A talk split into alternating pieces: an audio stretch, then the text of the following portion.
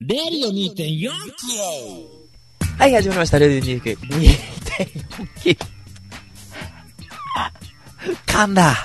噛んだよ、本当に。なんで噛むんだよ。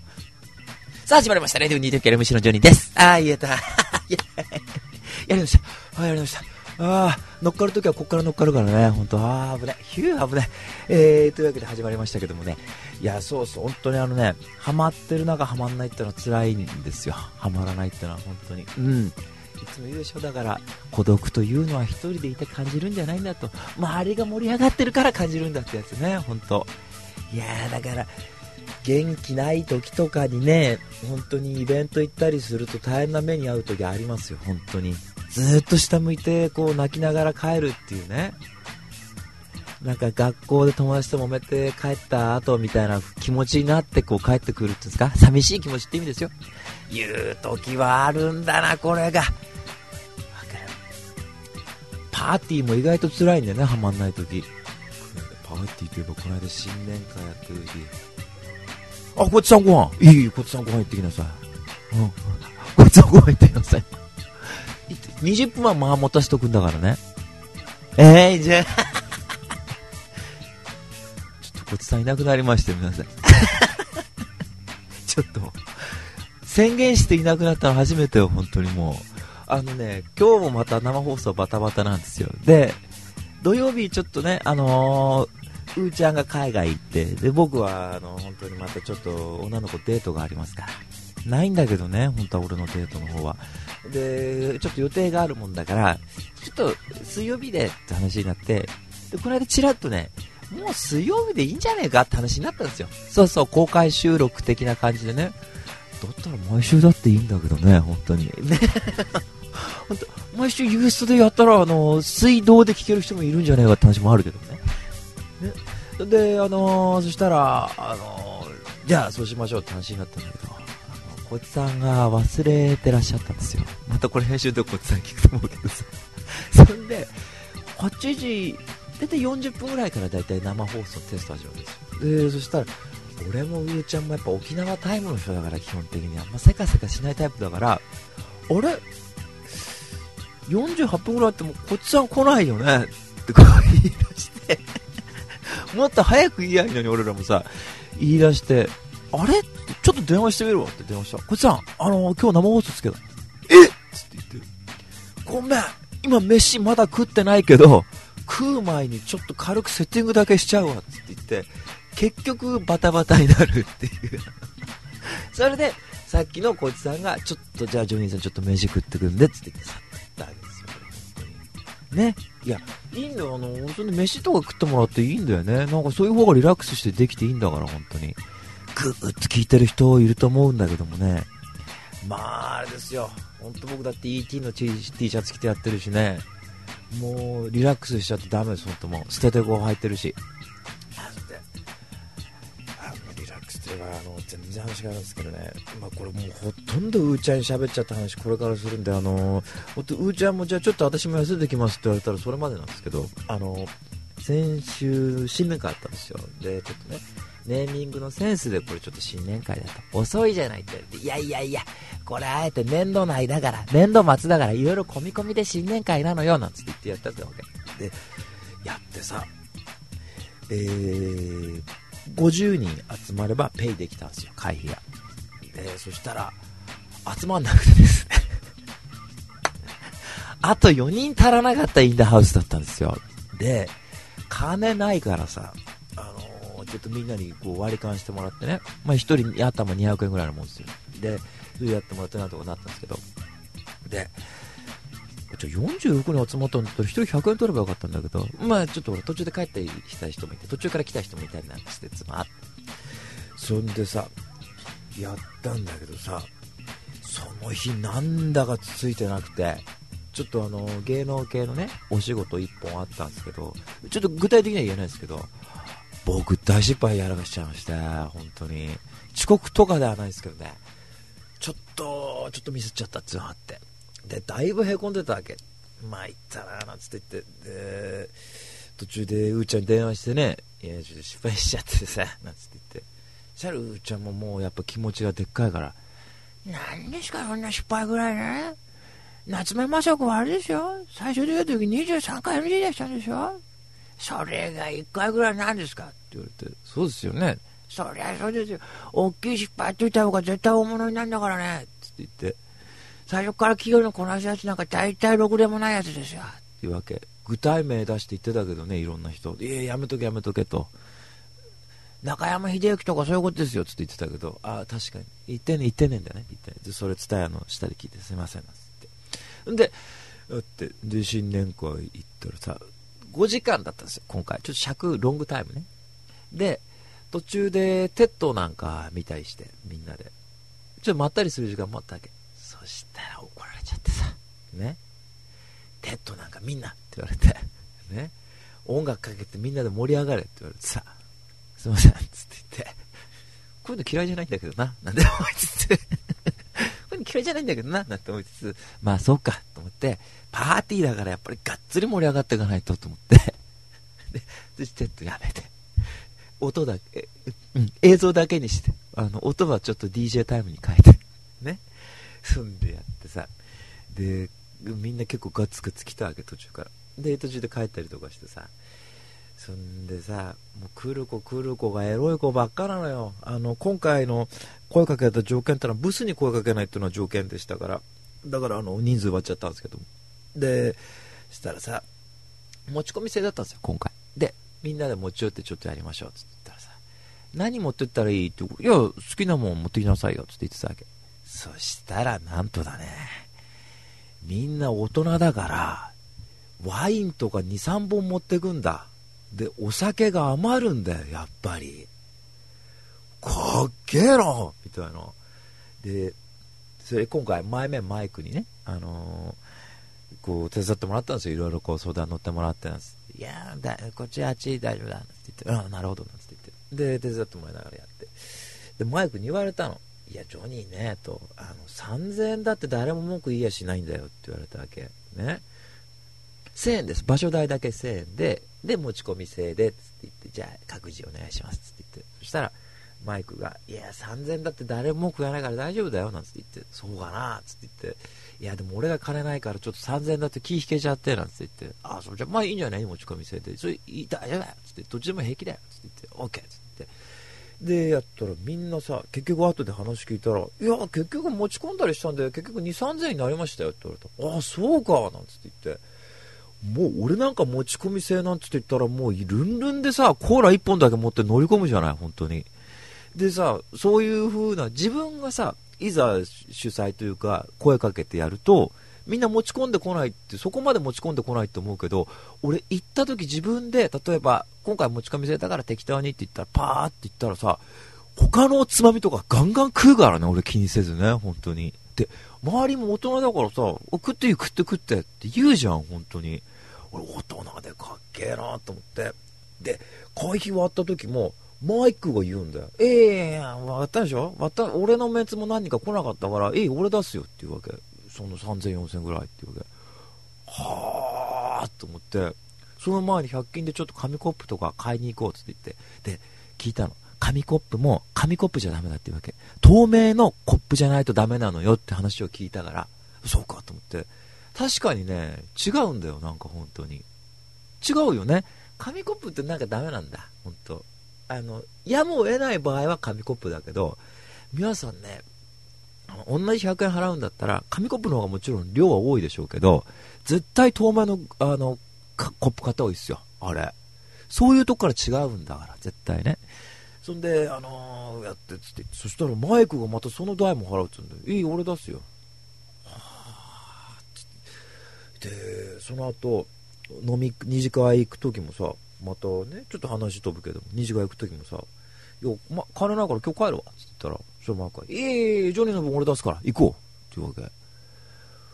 俺、生きるみずほ銀行だなって思って、羽振り良すぎじゃねえかと思って、なんか怪しい仕事やってんじゃねえかなって思ってさ、俺に言えない、なんか。なんか見か、ただより高いものはないってつ、常に頭にこう思い浮かんでましたよ。ね。うーちゃんが出すときは必ず紐付きじゃないですか。ね。ちょ、ちょ、いや、私ですからね。ちょっとあの人に電話かけてくれる？とかさ、ね。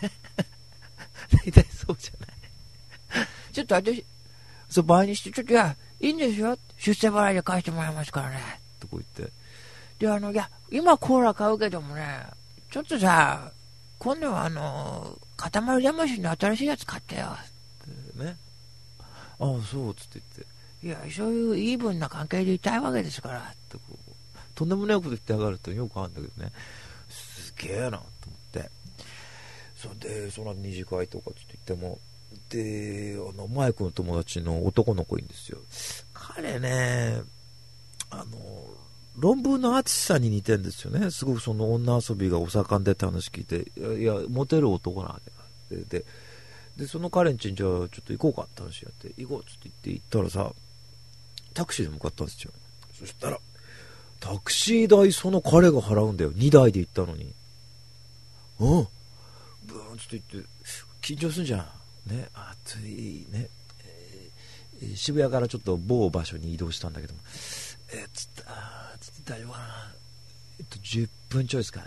で、深夜割り増しで。ね。まあ、なんだかんだ2000円ぐらいになるんですよ。それをさ、最初その彼がね、あの論文の淳に似てるから淳君って言うけど、淳君がバーンとその1台目最初向かってるでしょ。そしたら、その、まあ、学芸大だったんだ。で、学芸大に泊まって、ね、学芸大に泊まってさ、そしたら、あのーすぐ降りてきて、ええー、払う払う、みんなの分俺払うから。かっこいい。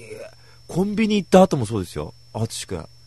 俺、ちょっと金ねえからな、オロナミン C とか買って飲んで、飲んで、飲もうと思ったら、カゴ持ってさ、みんなで分さ、え、入れな、入れな、入れなって言うわけ。こ、ね、何を求めてるの？と思ってす俺抱かれても文句言えないと思ってさ。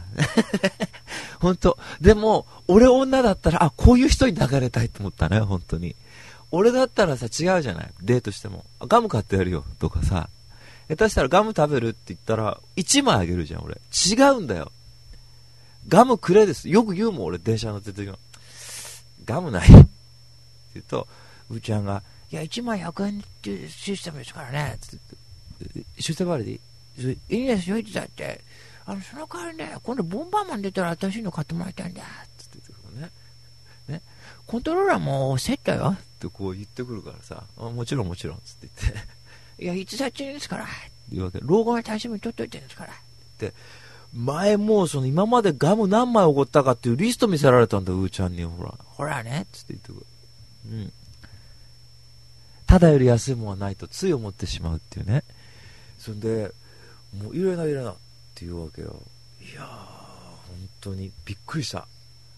で、ガムくれっていう、いや、怪しい。なんかやってるともう殺し屋か覚醒剤の売人かなんか絶対あの二人。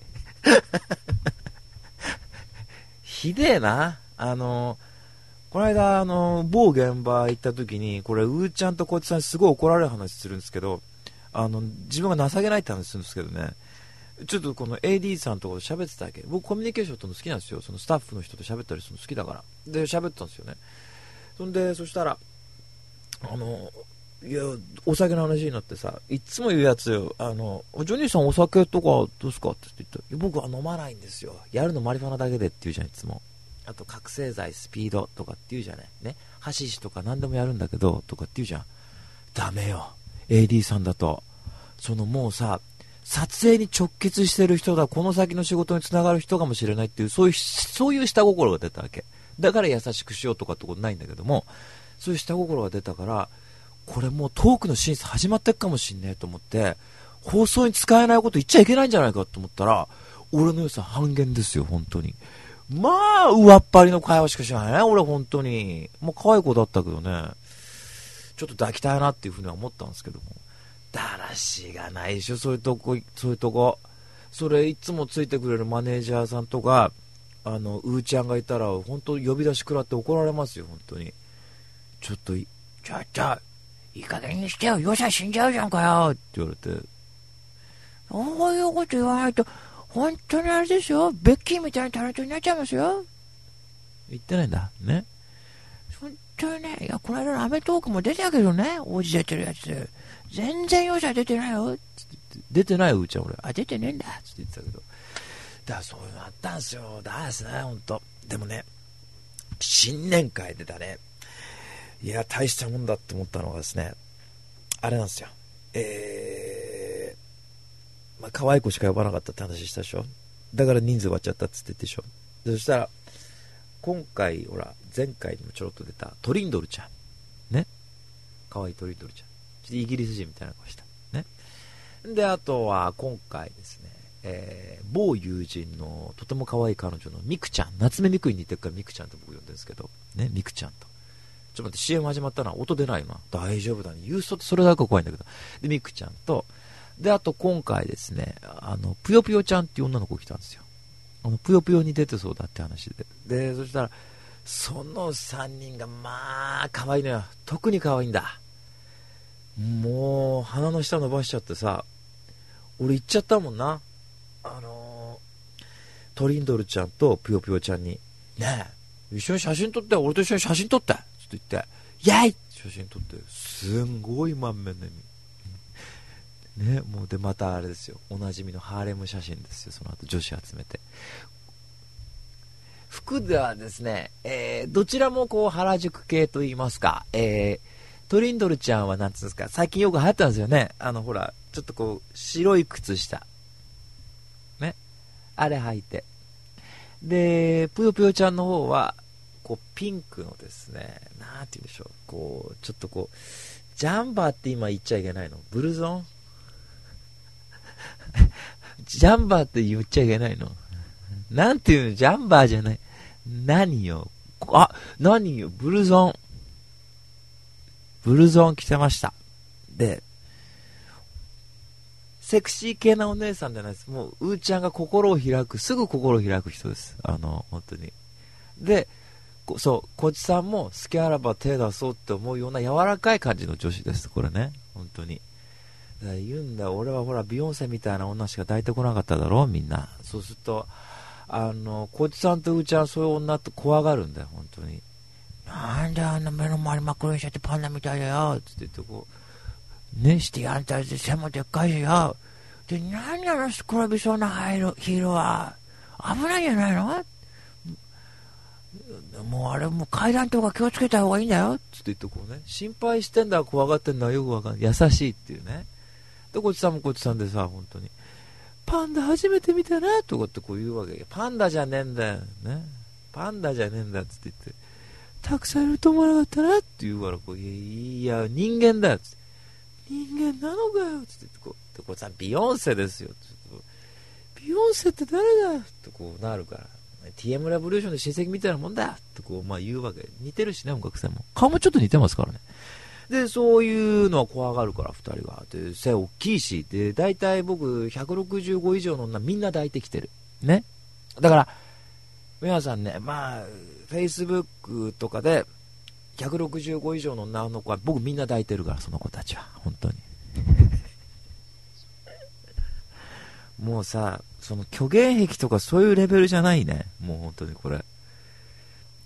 昔あの虚言癖の、癖の友達っつうと、某藤沢にあるゲーセンで働いてる友達がいたんですよ。で、その彼、ウルフっていう友達でね、そのゲーセンで一緒にバイトしてる女の子に手出したんだ。で、ね、そしたら、そのウルフ君は、あの、前期なしで本番に突入したらしいんですよ。ね。それでまあびっくりしたわけよ、本当に。テポドン発射、うん、言いふらされちゃって、そう。それと女の子に、私実はウルフとやったんだって、バイト中に言いふらされちゃったわけ。で、ウルフだけ知らないの、そのことを。ね。ね。俺抱いてやった。みたいな。ね。俺もすごいテクニックで抱いてやった。二十歳です。ちょうど二十歳でした。ね。そのウルフって嘘ばっかつくから、で、ウルフ、僕その時まだ童貞で、で、その時、あの、二十歳ぐらいの時童貞でね、で、ウルフに、ウルフが、ちょうどうちの大ちゃんが、あの、ちょうど一番最初のこう、初体験してね、あの、ゆい歌ってたんですよね。恋しちゃったんだって、これチェリーってことですよ。多分気づいてないでしょうって本当に歌い出したんだよ、終わった後。ね。そしたら、ウルフは、俺やったことね、それまで言ってたのに、俺女とは興味ね俺はもう興味あのマリリン・マンソンだけ。あーって言ってたわけ。ね？ビジュアル系で岸谷五郎みたいな顔してるのに爪とか真っ黒に塗ってさほんとこうなんかロングのこうワニ側みたいなこうジャケット着てコート着てね。歩いてね？情けない男だった。でそしたらそのウルフが大ちゃんがあのーそのチェリーに歌った後にユイになった後にいきなりさ俺も卒業したっていうわけ。で卒業したら僕らはその必ずその時集まってたメンバーでスピードの My Graduation を歌うっていう儀式があったわけですよね。きっと忘れないってことだねって歌ってたわけ。いや俺もそうだっていうわけ。でもその時いや今でも仲いいさビリー君って友達あビリーじゃねえな。彼メルギブソンに出てるから似てるからメル君ね。メル君と今日ウルフはどんな嘘つくだろうっていうのをこう嘘を引き出そうっていうこう やつをやってたわけ。でウルフからいろいろウルフにいろいろ質問するといろいろ嘘つくわけ。俺バイクの免許持ってないけどバイク運転できる。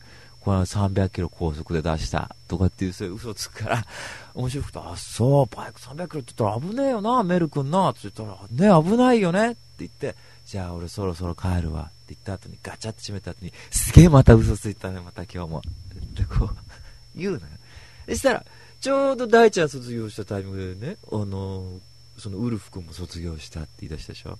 そしたらウルフ君がでもこの間3万電車乗っててすられたって言うから金ねえって言うわけよ。あっそうっつってじゃあそろそろ帰るわ。ガチャって閉めた後にあいつ素人童貞卒業しやがったってもう早速メル君というわけ。プロに頼みやがったあの野郎ってこうさ大ちゃんに、ま、3万で大ちゃんに負けたくねえからっつって言ってさちょっといいとこ行ったなやつはつって言ってそういうやつがいたの。あ、で、話ちょっと戻るけど。そしたら、その、ウルフ君がね、バイト先の女に手出したでしょ。しかもとんでもねえブスに手出したんだ。ね。そしたら、そのブスが、あの、女性の日が来ないって言い出したんですよ。ね。またそれをバイト先みんなに言いふらしてるわけ。そのブスが。そしたらウルフ君がバイト先を何の連絡もなく辞めたっていう、あの、失踪して、それから会ってないんですよ、僕。13年会ってない。ああ。それ前、どこ行っちゃったかわかんないでしょで、そしたら前の、居酒屋でバイトやってた時の店長さんにその話したの、俺が。あの、その話はそこまでしないけど、俺の友達でもいなくなった人いるんですよねいや、全然会ってない。突然連絡取れなくなったやついて、って言ったら、店長さんが、うん、きっと、これどっかやべえことやったな、そいつ。って、もう、あの、なんか、俺の友達も何人かいるよ、つって言って、こう、もう戻ってこれなくなったやつ、つって言って、ああ、そうっすか。つって言ってさ、わかんないけどね。俺たまに Facebook で探すんだよ、本当に。出てこないね、本当もしかしたら今日の4人目ってウルフ君かもしんないね。ね。いや、ね、今日一人聞いてらっしゃるけど、今、公開収録、こうやって聞いてくれた、聞いてらっしゃってくれ、くださってるけどもね、あの、コメントなきゃ、今日、ウルフ君だって前提で話進めていきますから、これ本当ね。ねひどい野郎だけど。それはあれで、なんだっけ、なんでこの話になったんだっけ、すっかり忘れちゃったけど、なんだっけ、あ、で、と、鳥ちゃんと可愛かったかって話だ。で、俺は可愛い子しか呼ばないっていう。で、クミヤがこのタイミングで帰ってくると。わかります？わかりますね。今日生放送なんですよ。すいません、本当に。さすが芸能人の母。ね。鍵入れた瞬間に察するね、雰囲気を。やっぱこうありたいもんだね。僕もやっぱ天下のジュリー・アンドリュースみたいなそういう顔で生まれてくればよかったなって本当に今思ってるけどもね。で、そんでトリンドルちゃんが可愛かったと。ということですね。えー、で、今回めぐみちゃんが来てくんなかったんですよ。だから、1位、まあトリンドルちゃんにしようかなと思ってますね。いや、うん、ジョニーズナンバーワン。で、ぷよぷよちゃんも2位にしたいんだけども、まだね、ええ、まだあれですから。でもまた俺もさ、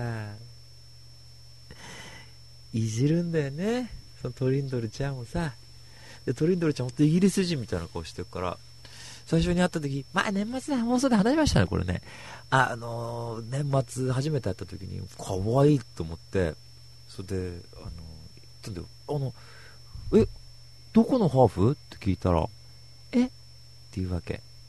え、どこでも？つって言って、お、え、あ、じゃあ、ピュアの人？って言ったら、ピュア、いや、熊本と神奈川のハーフです。あ、なんだ、ハーフじゃないの？って言って、あ、はい、全然普通です。っていうわけ。もうこういう子好きじゃん。あ、はい。っていう子。ね。めぐみちゃん違うじゃん。めぐみちゃんだったら、あどこのよ？って言うじゃん。いやハーフかなと思って。なわけねえだろ、本当にってこう言うじゃん、めぐみちゃんだったらね。もう本当によ、もう、日の丸太郎って言われてるぐらいよ。って言って、私もそう言われてんだから。とこう言ってましたけどね、二人でやりとりして。会ったことないんだ、そうだ。でね、全然違うから。で、そのはさあ出会いをまた真似してたんですよ、僕が。そうするとさ、全然違うんだね、やり方が。その新年会の時に。ね、初めて会った時にね、言ったもんな、トリンドルちゃんな。俺がどこ？って聞いたら、いや、私全然普通ですって言ってたもんね。って言って、またからかうんだよ、ほんと。かわいいな、俺も、俺もいいな、そういうとこ。持ってるね、やっぱ俺ら本当に。ねなんかそういう、パッとやって周りが、はははって笑うわけよ、本当に。言ってたもんな、トリンドルちゃんな、って言って。え、どことのハーフだって、え、全然神奈川と熊本ですって言ったもんね、って言って、こう、バカなやつやってさ。好きだそういうの。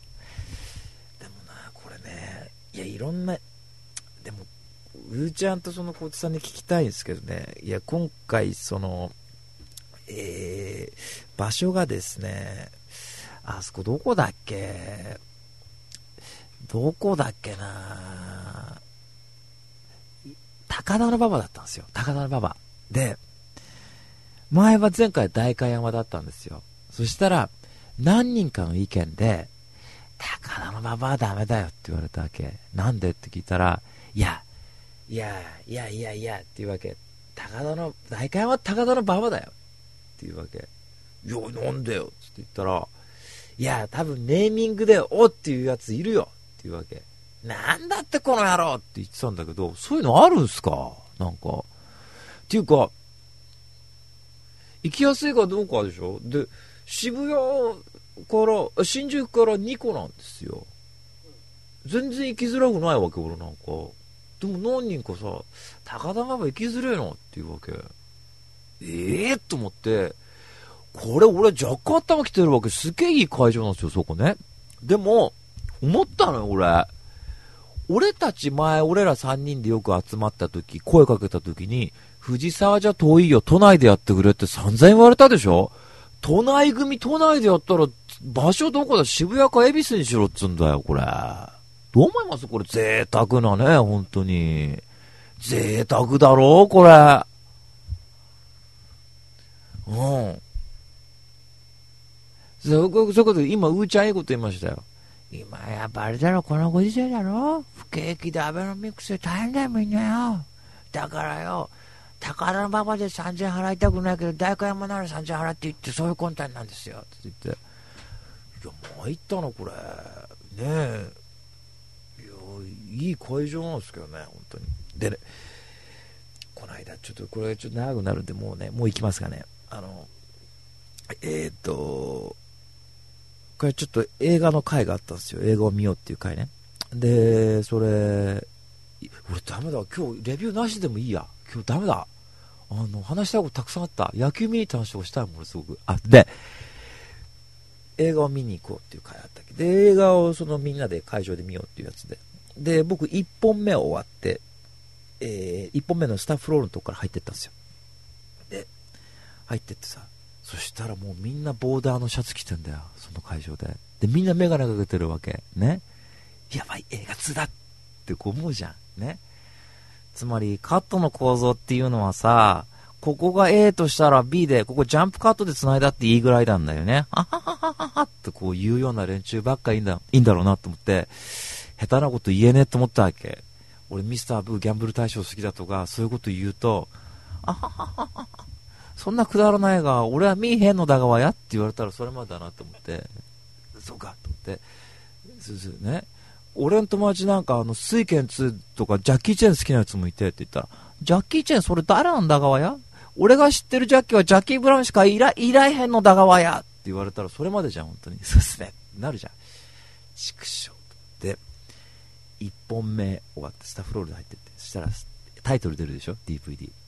そしたら、キングスクイーンって書いてたんですよ。そしたら私それ見て何て言ったと思います？ああ、デプレッションって言ったんですよ、僕が。そしたら、それチョイスした男の子来て、デプレッション知ってる？知ってるよ、デプレッション。俺なんて言ったって二十歳の詩が大好きなんだから、二十歳の詩知ってるって言って、まあ場にはまるっていうやつね、本当に。俺、ギャンブル対象好きだってそこでは口が下げても言いませんでした、本当に。いや、いや、いや嘘嘘。言ったのよ。じゃあこの後ちょっと、今の映画ちょっと重かったんで、ちょっと2本目ちょっと軽い映画ちょっと、これから代表してちょっと選びに行ってもらうんだけど、って言って、なんか候補あるって言うから、パッともう率先して手あげるね、そういう時、パッアイアンマンみたいです。パッマットマックスが見たいです。ってこうですよ。ねえこっちさんとうーちゃんいたら喜んでもらったと思うよ、このチョイスは本当に。よくやったって。その後、フォットファズって映画見てましたよね。えー、で、まあそういうのあって、まあ結構楽しくて。で、この間、あのー、あれ、いや、マイクと、じゃうーちゃん喋ったんだ。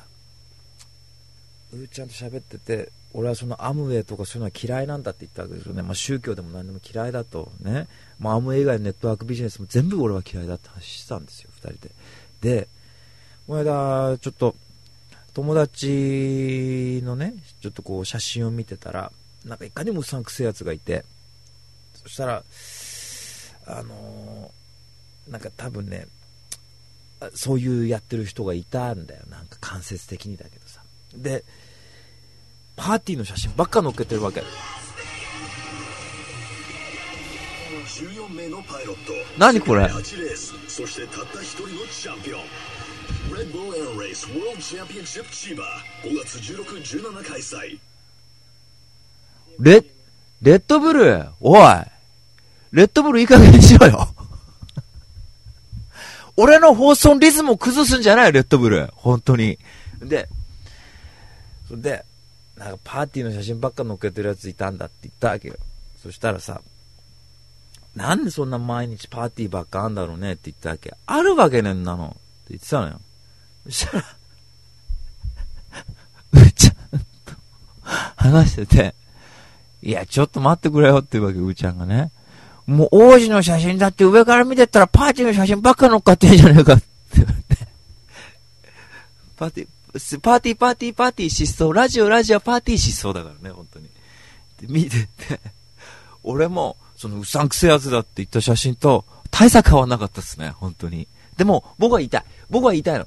僕は、ね、本当に宗教もやってないし、ネットワークビジネスも僕は一切やってないし、僕にそういうこと勧めてくる人いたら絶対勧めないでください、本当に。僕、こういう放送で言ったにもかかわらず勧めてくるやついたら、本当に俺ね、デスノートに名前書くからね、本当に。あの、うーちゃんって実は言うと黒いノートに触らないと見れないようになってるからね、本当に。そうですよ。リュウクですから、本当。いや、ちょっと早く名前書いてよ、もっと本当にさ、って言われてんだから、本当に。それぐっとこらえてんの。いつもリンゴやってんだから、うーちゃんに。俺は本当何にもやってない、本当。で、今回、ちょっと写真いろいろ載っけるときも躊躇したんですよ、実は言うと。ちょっと2連チャンでパーティーの写真ちょっとまずくねえかと思って、自分で本当に。これそう思われるだろうし、俺がもし見たら、こいつそうだって絶対思うなと思って、いや、俺が思われる分にはいいっすよ、まだ。まだいいっすよ、それだったら。でも、あの、一緒に写った人がそう思われたら迷惑だと思ったわけ。俺だから、と、確認取ったもん。両方写真載っけるとき。あの、載っけていい？載っけていい？載っけていい？載っけていいってこう、言ったもんね。いやー、ちょっとパーティーやるのも考えもんですね、これは本当にね。あー、で、野球見た人したかったけど、これまた今度だね、本当に。うん。というわけなんでね。あの、まあ、いろいろありますが、えー、まあ、そういう、あんまパーティーの写真は、あの、1週間に1回だけにした方がいいと思います。3日に1回、1回とかね。うん。で、必ず10枚続いたら必ずどっかで実はパーティーだけじゃなくて繊細な人ですよっていうことを世界にアピールしなきゃいけないんで、あの、失踪ネタを盛り込んどかないとちょっとバランスが取れないなっていうふうに思いますね。はい。えー、ということで、ちょっと時間ちょっとオーバーしちゃいましたがね。行きましょう。続いては、皆さんお待ちかねの、レビュー2.4キロインダーハウスです。新しい情報、新しい情報。それは常に我々の身近にあるもの。身近にあるもの。レディオ2.4キロ。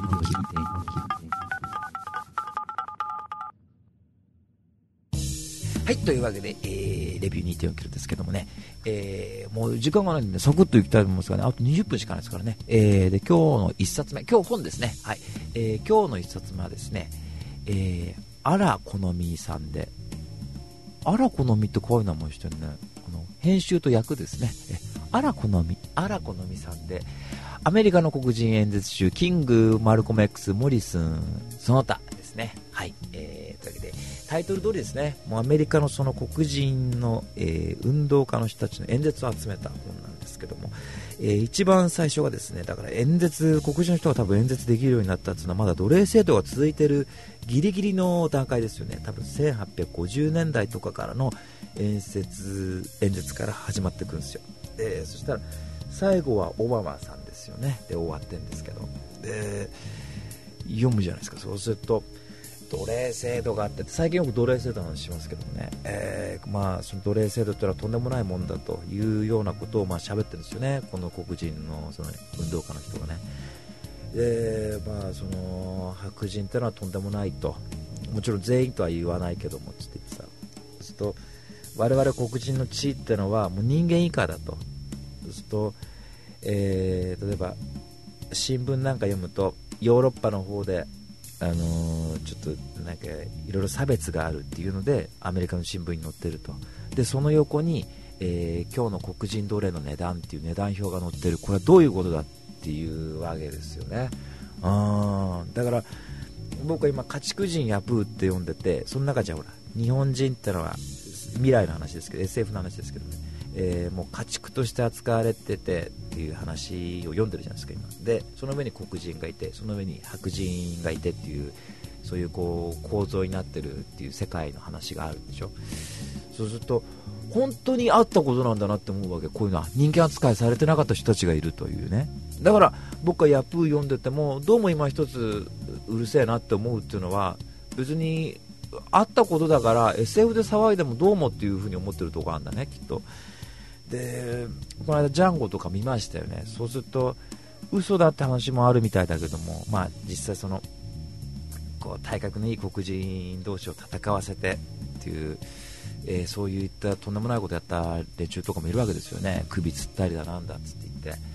でそういうとこでさ演説するってだいぶ命がけだったと思うんですよ。多分下手したら殺された人もいるかもしれませんね。本当。で片ややっぱ最近それでも夜明けるとか見て演説できる場所っていうのはアメリカにはあったけど同時にできない場所っていうのもあったけど多分黒人だっていうだけで連れてかれるっていうところがさそれであの最初自分たちは虐げられててっていうところからさ南北戦争が起きて、まあ、奴隷制度が一応形の上では廃止されて、えー、でまあまあ、いろいろ音楽とか文化がこう融合がどんどん起きていってでキング牧師のとこになるわけですよね。でマルコム X ですよキング牧師の後は。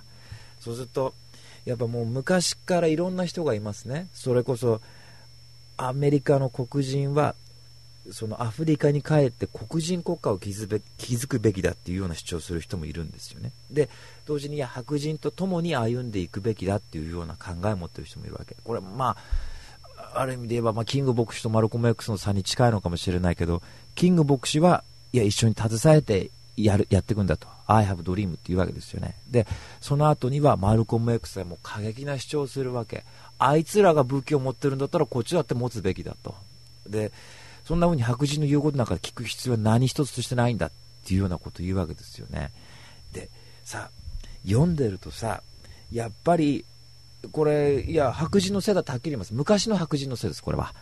そうすると、マルコム X 生み出す土壌ってやっぱ作っちゃったんだよね、自分たちで。そうすると、そこにさ、例えば、えー、もう首をつられたりとか、腕を何の理由もなく切られたりとか、まあ、例えばレイプされたりっていう歴史があったわけでしょ。そんな中で白人の野郎に負けちゃだめだっていう考えってさ、多分それなりのこう、力持ったと思いますよ、当時。やっぱり読んでると。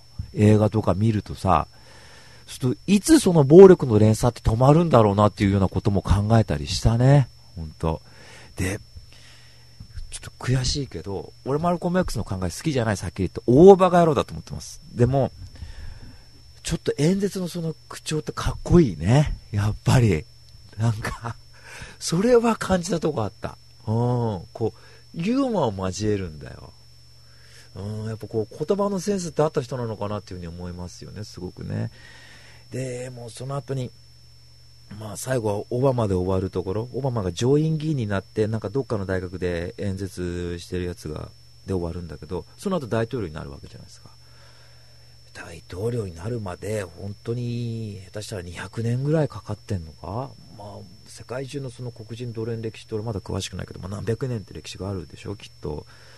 そんな中でさ、まあまあ、いや、まあ、大統領黒人大統領は他の国にもいただろうから、まあ、アメリカっていうことを限定すれば150年200年ぐらいかかってようやくですからね本当人の意識ってこうまでしないと変わんないもんかと。で、ましてやまだ変わってないっていう側面だってあるはずですよね、本当に。でもやっぱりそれでもやっぱ年数が経つと、こうやって肌の色とか関係ねえんだというような考えにきっとなっていくというふうに思いたいので、なんかすごいその希望に満ちた一冊だなっていうふうに思いましたね。はい。で、もう同時に結構自分に響いた言葉っていうのは何かそのはっきりとした活動家って言った人よりも、どっちかというと女性とか、そういう作家とかその辺の街のおばさんの演説とかの方がやっぱり自分には結構分かりやすくて響くなっていうふうに思いましたね。だから、きっとこう言葉が多分すごいこう、なんて言うんでしょうね、身近な言葉選択してってんでしょうね。きっと彼女たちっていうのはね。まあ男性でもそういう人はいただろうけども。うん、なんかそういったとこも、自分はそういうとこに惹かれるのかなっていうふうに思ったりしましたね。はい。えー、というわけで今日の一冊目はですね、えー、荒木のみさんが編集と役で、えー、アメリカの黒人演説中、キング・マルコム X、モリスンその他でした。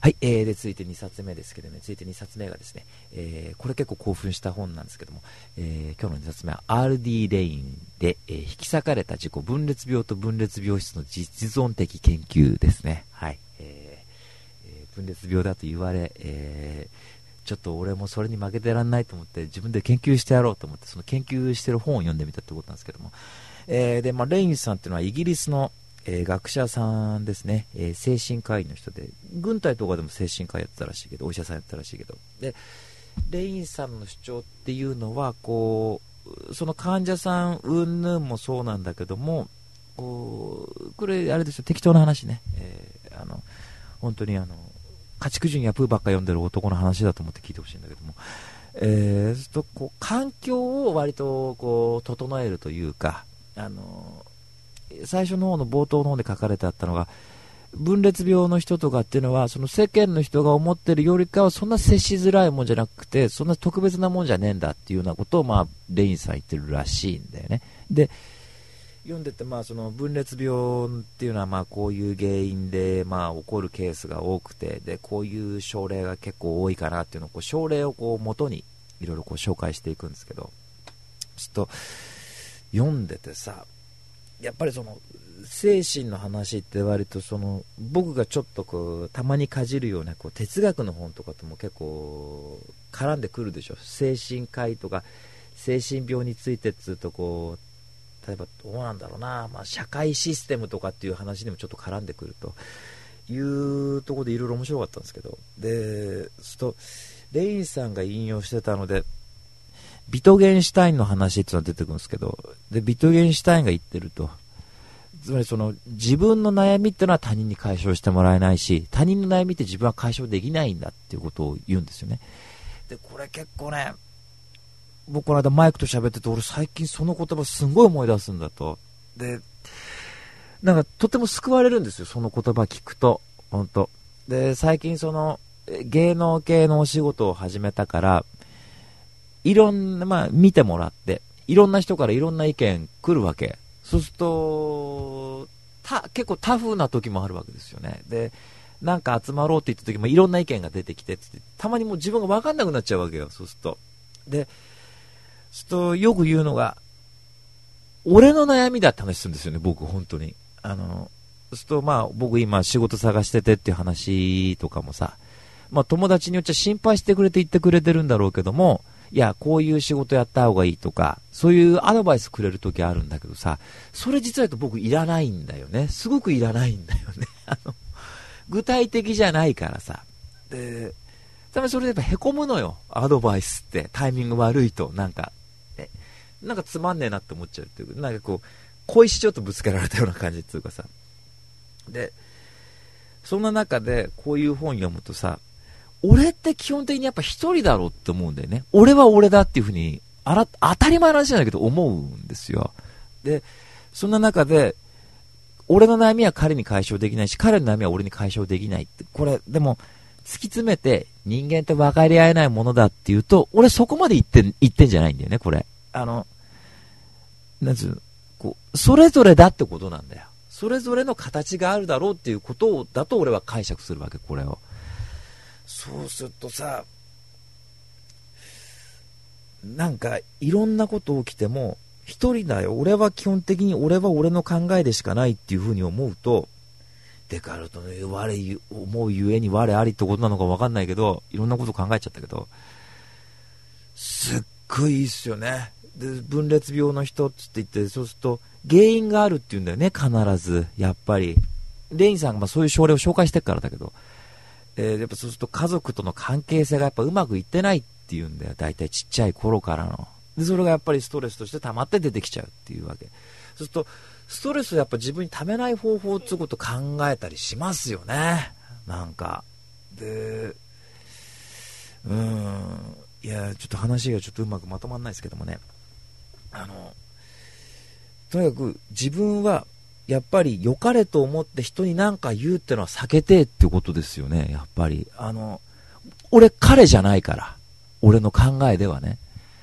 だから、具体的に助けられることもあるでしょ、それは。例えば、仕事探してるって言った人に、あ、こういう仕事あるけどどう？とか、まあ、今日金ないんだけど、とかって言ったら、いや、じゃあ俺、昼飯代出すから行こうよ。とか、そういった実際的なことなら助けられるかもしれないけど、やっぱ精神っていうのは、ちょっとやっぱ触れるってのはやっぱ避けたいってのは常にありますね。自分自身も他人に対してもね。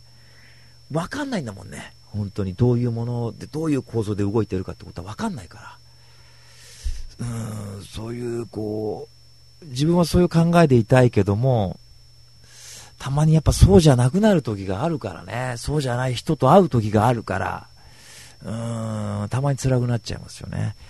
でもあの、いやー、なんだろうな。実際具体的な症例を出してってやっぱうまいと思いました。すごい一冊の本として。で、そうすると、やっぱ改善していくんだよね。彼らがきっと少しでもさ。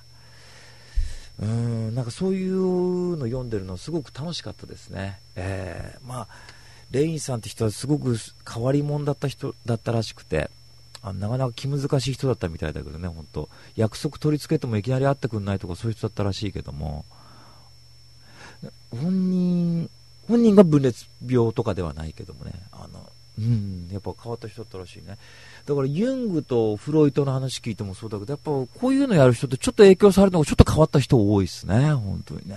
うんまあ、とにかく、ちょっとですね、えー、まあ、分裂病についてっていう本ですけども、あの、結構分かりやすく書いてありますから、あの、いろんな人の引用だったり、いろんな作品とか引用して書いてありますから、ちょっとですね、気になった人、ちょっと読んでみたらいいんじゃないかなっていうふうに思いますね。はい。えー、というわけで今日の2冊目はですね、RD レインで、えー、引き裂かれた自己分裂病と分裂病質の実存的研究でした。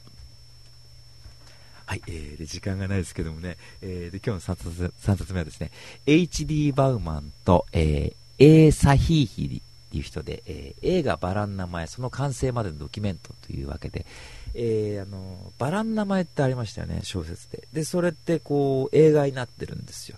で、それの映画まで、映画が完成するまでドキュメントっていう、そういう本なんですけど、で、そうすると、ジャン・ジャック・アーノって人が映画やったんですよね、バラン名前で、ショーン・コネリー一緒でクリスチャン・スレーター出てつって言って、そんで、ジャン・ジャック・アノンにインタビューしたり、えー、で、ショーン・コネリーにインタビューしたりしてるんですよ。で、まあ、バラン名前ってこういう作品で、つって言って、そこまあお、お話が進んでいくんだけど、本が進んでいくんだけども、そうするとさ、あのー、映画と本の違いっていう話になってくんですよ。やっぱその、バラン名前って結構上下感あって500ページぐらいで長い作品なんですよね。で、それをやっぱり2時間のものにまとめなきゃなんないっていうわけ。でそうすると、はしょる部分だったり、ちょっと付け足す部分っていうのが出てくるって、その違いなんだってこう言うわけ。で、批評が載ってんだね。で、すっごく面白くてさ、批評と、その実際映画作ってる人たちの話が聞けるわけよね。で、ショーン・コネリーですからね、インタビュー出てくるのが。僕最近ショーン・コネリー大好きだけどもさ、で、ショーン・コネリーが自分はこういう、この作品にまあいろんな気持ち持って関わってんだと。で、F マーレイ・エイブラハムってあのあれ、アマデウスでオスカー取った人もこれの映画出てて、でそうすると自分のやってる役っていうのはその、異端審問っていうかそういうのやる役で、こう、か、バラン名前ってあれなんですよ。あのね、修道院で連続殺人事件が起きるっていうお話で、で、そこにプラス、えー、ウンベルト・エーコーって人が書いてるんですけど、そのエーコーさんって学者さんだから、記号論の学者さんだから、その記号論の話とかも絡んできたり、あと当時の14世紀のお話だから、その当時のこう宗教の話も絡んでくるんだね、やっぱ修道院だから。で、えー、そのショーン・コネリー演じるこう主人公はとそのまた立場の違うそのなんていうの神様に対しての考えが違うこの対立とかもあったりとかして結構複雑なこう構造になってる小説で。だからあの日本ですごい翻訳が遅れたんだよね確か結構。でやっぱその西洋で割とその教会のシステムに馴染みある人でもやっぱり1回読んだだけじゃこの小説ってなかなかつかみづらいと思うとかって話があったぐらいで。で僕なんかも小説読んだ時にあのー、その図書館っていうのが出てくるんだね。その知識っていうものの話にも結構絡んでくるわけですよこれ。となんか神は笑わないとか笑うっていうのは神に対しての冒涜だみたいな話がなんかなってきたりとかで笑いについてとか正しいなって。でそれで知識とは何だとか正しいなってさ。で、読んでてすごい面白かったのね。で、難しかったけどね、とってもやっぱその当時の宗教のシステム知らないからさ、異端審問にかけて、えー、あいつは裏切り者だっていう流れとか、なかなかちょっと分かりづらいとこあったんだけど、で、映画やっぱその辺、こう、噛み砕いて説明しなきゃいけないじゃないですか。で、その違いって、まあやってんだけどさ、このバラン名前に関しての本って、これ以外にもたくさん出てんだよね、日本でも。で、やっぱ、当時その70年代後半に出版されて80年代にすごい流行ったらしいんだけどバラの名前ってやっぱそのそういう複雑な構造を持ってる小説だからいろんな人がやっぱいろんな研究したらしいんだ。その小説自体の研究もしたし、まあ、映画ってそう今回みたいなさ映画との違いっていうこともやっぱ研究の対象にした人もいたしっていうんでさ。ちょっとやっぱこうこういう本っていいですよね。あのずっと付き合えるやつ。だからこれまた読んだ後にまたバラン名前の映画見てまた本読んだらまた違って面白いわけでしょ？きっとやっぱりさ。でうまいのが小説ってたまにそういう時あってこの間俺ちょっとすっとんきょな話だと思ったのがあの君は批評がやりたいのかそれともその作り手側になりたいのかどっちだって言われた時に俺この違いよく分かんないって思ったんですよねやっぱ僕が読んできた小説っていうのは批評でもあるんですよ、同時に。で、批評だってやっぱり小説と同じようにその展開ってことをやっぱ考えなきゃいけないと思うわけでやっぱりこう、読者をつかむって意味でさ。まあ、スタイルは多少違うけど、大元って一緒だろうって思ってるし、小説のスタイルってすごく自由だからさ、映画にしたってそうですよね。メタフィクションの手法を取り入れてちょっと批評っぽくしてみたりとかってことあるわけでしょそういうこと考えると、なんつうのかな、こう、記号論ってものとっても分かりづらいものらしいんだけども下手するとその栄光の記号論についての研究の本よりもバラン名前の方がよく現れてるって言い方もあるらしいんだよこれが。あだからねそういうのとっても興味深くてねまたバラン名前読んでみたくなりましたね本当でそうすると映画の話ですからやっぱりそのスタッフの話も絡んでくるんだよ。カメラマンの話とかさ。でそうすると一人で書いたわけですよね、栄光さんって。で、その一人で書いたものが、まあ、いろんなスタッフが関わって、いろんな俳優が関わって、もっとこう、たくさんの人が関わる仕事に変わっていくわけですよね。そのこう、変換っていうものもね、やっぱ面白いなっていうふうに思いました。で、やっぱ自分は本と映画がすごく好きだから、なんかワクワクしましたね、読んでて。で、ジャンジャック・アノーさんの解釈のやっぱバラン名前になるわけですよ。やっぱ出来上がるものはね。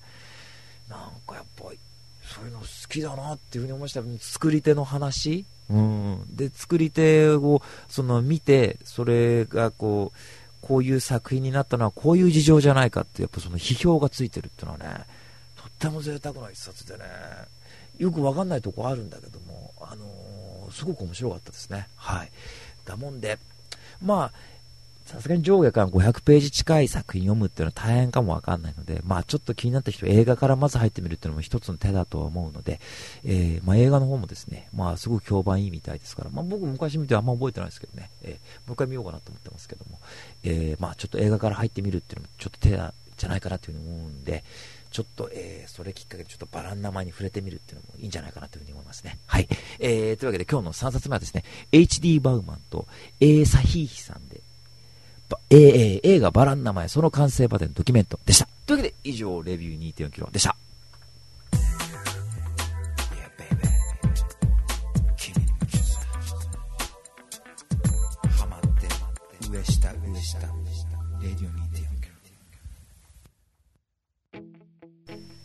はい、えー、というわけでエンディングでございますけどもね、えー、野球の話したかったよ、本当に。球。生まれて初めて神宮で野球観戦したんですよ、僕。あの、まあ、これだけ言っておきますがね、まあ、野球のやじって本当品がなくておっかないっすよ、あれ、本当。ヤジが飛ぶような試合もうだってもう普通にヤジだから基本的にやじ、やじ、やじ始まり、本当に。落とせ谷口落としてくれとかつって言って、日ハム対ヤクルトでした。えー、あの、誰も見ないようなチケットもらってなんつって言ってたけどね。お客さん入ってたけどね、結構。神宮の方入ってたけど、僕ヤクルト側の席で見たんですけど、あの、まあ、日ハム側ガラガラですよ、本当に。こうも違うもんかというふうに思いましたけどね。下げて、まあ、また来週ね、覚えたらまた来週。はい。えー、というわけで、レディオ2 4キロではですね、えー、俺も絶対野球観戦するぞとか、俺もしたぞとか、えー、今年は絶対広島活動とかね、そういうメール募集しておりますよ。はい。えー、ガンガンも送ってください。あと最近僕寝ながら、あのー、今夜一日声優ソング三昧って言って、あの声優さんが歌歌った、その音楽のやつ聞きながら寝てますから、俺は今日一日丸々三昧でしたとか、そういうメールでも何でも募集しております。はい。えー、というわけでこんな感じでですね、レディオ2.4キロでございました。というわけで、また来週。